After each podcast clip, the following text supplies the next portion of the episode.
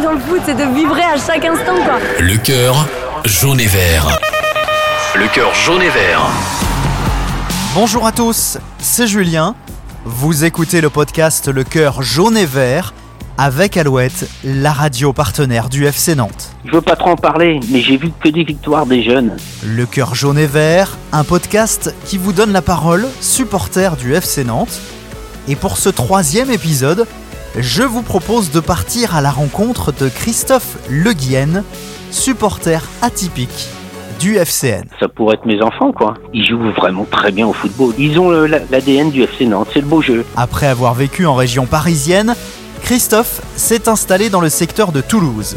À 58 ans, ce plombier de profession vit notamment sa passion pour l'octuple champion de France à travers les différentes formations de l'Académie jaune et verte, n'hésitant pas, parfois, à parcourir plusieurs centaines de kilomètres. C'est de là qu'ils m'ont surnommé Tonton Cricri. Rencontre dans ce podcast avec ce supporter qui ne passe jamais inaperçu, maillot de Gilles Rampillon sur le dos. Bonjour Christophe, Bonjour. comment vous avez attrapé le, le virus du FC Nantes? Je me suis retrouvé chez un copain à moi, j'avais 8 ans, donc c'était en 1970, il me semble. Et bah, son papa lisait France Football au but, je ne sais plus. Et en le feuilletant, parce que j'adorais le foot alors que je suis d'une famille de cyclistes, et ben j'ai vu une photo d'Henri Michel et je sais pas, la couleur du maillot, machin. euh, j'ai tout de suite accroché. Donc c'est vrai qu'à l'époque il n'y avait pas trop de télé, donc on voyait pas de foot, mais j'ai continué à suivre à la radio les soirées euh, sur France Inter de football, le championnat, puis Nantes, ça gazait vraiment fort à cette époque-là. Donc euh, voilà comment m'est venue la passion pour Nantes. Oui, c'est un peu un peu étonnant, mais c'est comme ça. Et puis j'avais un petit voisin qui était pour Nantes, mais lui, il est, né à Nantes, donc euh, ça, ça nous a rapprochés. Puis voilà. Puis bon, j'avais un autre voisin qui était pour Saint-Étienne. À l'époque, c'était Nantes-Saint-Étienne, c'était terrible. Et voilà, on se titillait les uns les autres, et c'est resté comme ça. Euh, Après, il y a eu les albums Panini, et puis non, la passion est restée grandissante, grandissante. Christophe va vivre 28 ans à Paris et ne va jamais rater un match du FC Nantes au Parc des Princes. Il se souvient. ça se passait très bien parce qu'à l'époque, Auteuil, euh, il il y, y, avait pas tout cet engouement pour Paris, c'était un peu un club délaissé, quoi. Donc on était vraiment à l'aise hein, dans la tribune Auteuil. Là, on, on rentrait euh, pour 10 francs, je crois. Je, je me souviens bien. Et ça se passait très bien parce qu'on gagnait souvent quand même. Sur la plus belle action du match, Nantes va à nouveau prendre l'avantage. Après un petit pont, Touré ouvre sur Amis. Amis qui s'avance seul le long de la touche. Un centre parfait au premier poteau pour l'inévitable Yougoslave valide Ali Lodzik qui marque son deuxième but de la soirée. En raison de sa situation géographique, Christophe s'est déplacé que deux fois à la Beaujoire pour voir son équipe préférée. J'ai vu Nantes-Spartak de Moscou. On avait gagné 1-0 à l'aller, un penalty de Maurice. Et euh, c'était le match retour. Il faisait un froid, c'était au mois de février, je crois. Et on fait 1-1, euh, but de José Touré, magnifique, euh, de la tête à Dassaïev, l'immense gardien russe. Et il est beau José Touré Magnifique sur ce coup franc Et le deuxième, bah là, ça s'est- ça s'était plutôt mal passé. On avait pris 4-0 par le Torino. Et j'ai même raté le dernier train, donc j'ai dormi à la gare, dehors.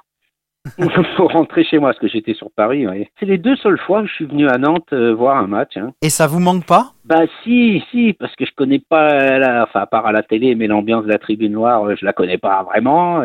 Bah, je vais les voir à l'extérieur, je vais les voir à Montpellier, à Bordeaux. À l'époque, Christophe conserve tous les résumés du FC Nantes. Il a enregistré tous les téléfoot concernant les jaunes et verts.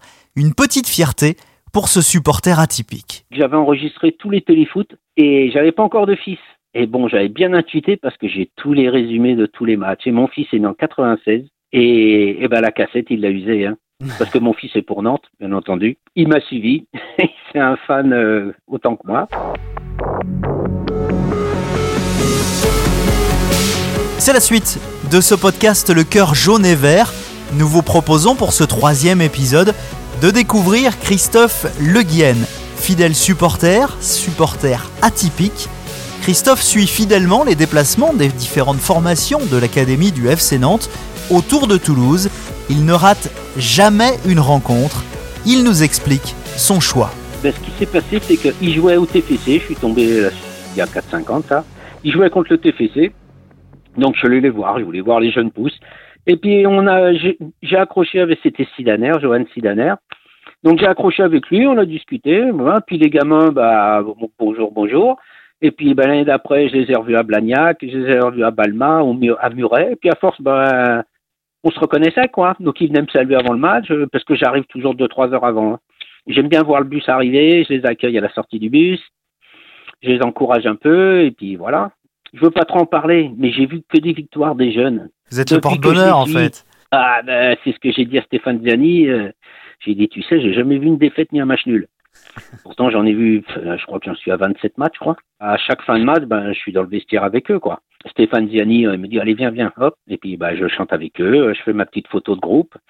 Et voilà, et non, non, c'est vraiment plaisant. Et puis, ils ont un jeu, enfin, la génération 2002, là, on a une génération, elle est exceptionnelle, ça me rappelle 95.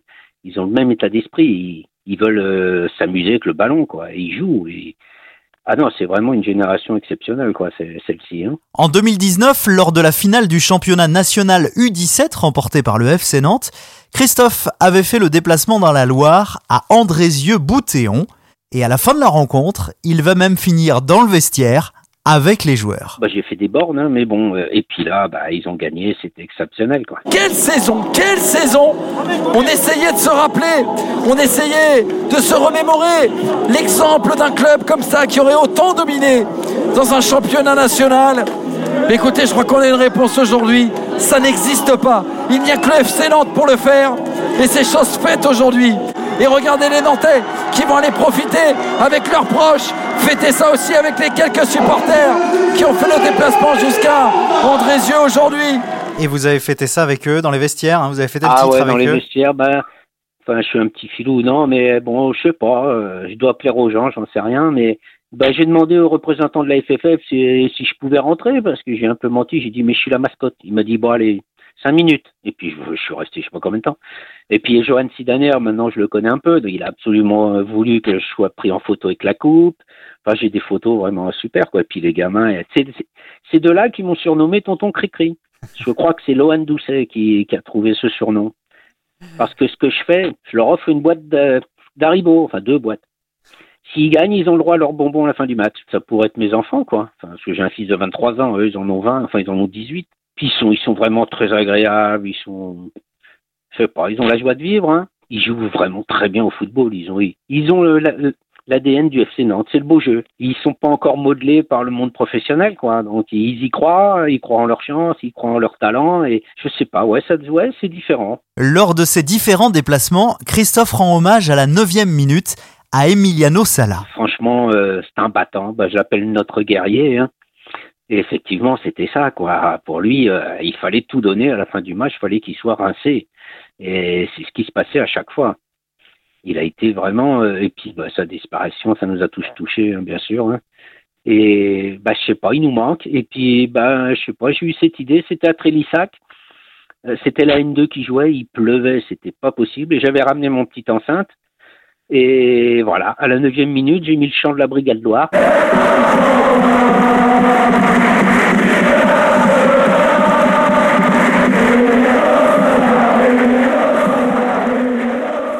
C'est un Argentin qui ne lâche rien, voilà. Et il y avait Arnaud Duret, le photographe, qui lui m'a photographié parce que apparemment ça portait bien le son. Pourtant j'étais en face de lui, de l'autre côté du terrain. Et voilà. Et à, la, à chaque neuvième minute, bah, je sors mon enceinte et je lance pendant une minute euh, le chant de la Brigade Loire en hommage à Emiliano.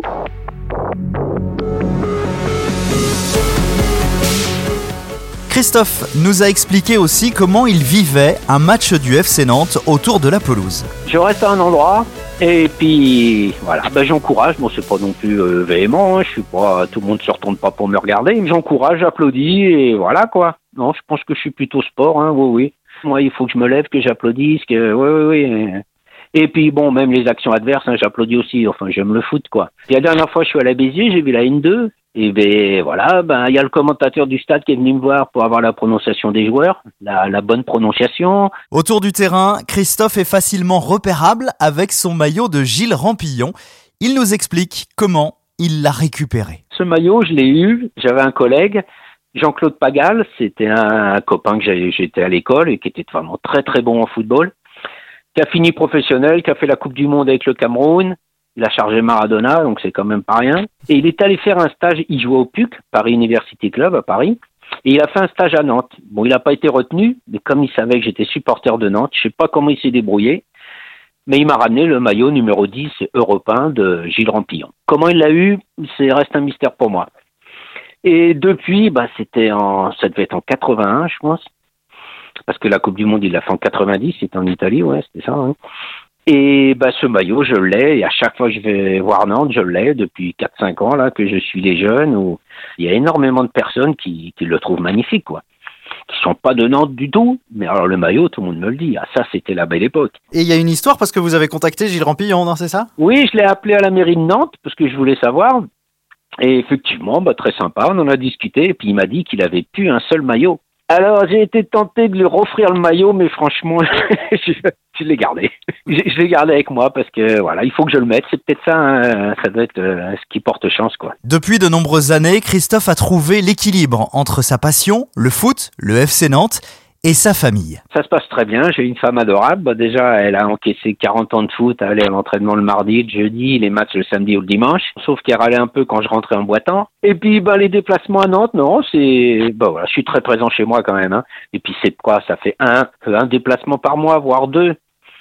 Donc non, non, elle accepte tout à fait et puis euh, ça se passe très bien comme ça. Elle voit bien que ça me rend heureux, quoi. C'est ce qui compte. Merci beaucoup en tout cas d'avoir pris quelques minutes avec nous, Christophe. Merci à vous.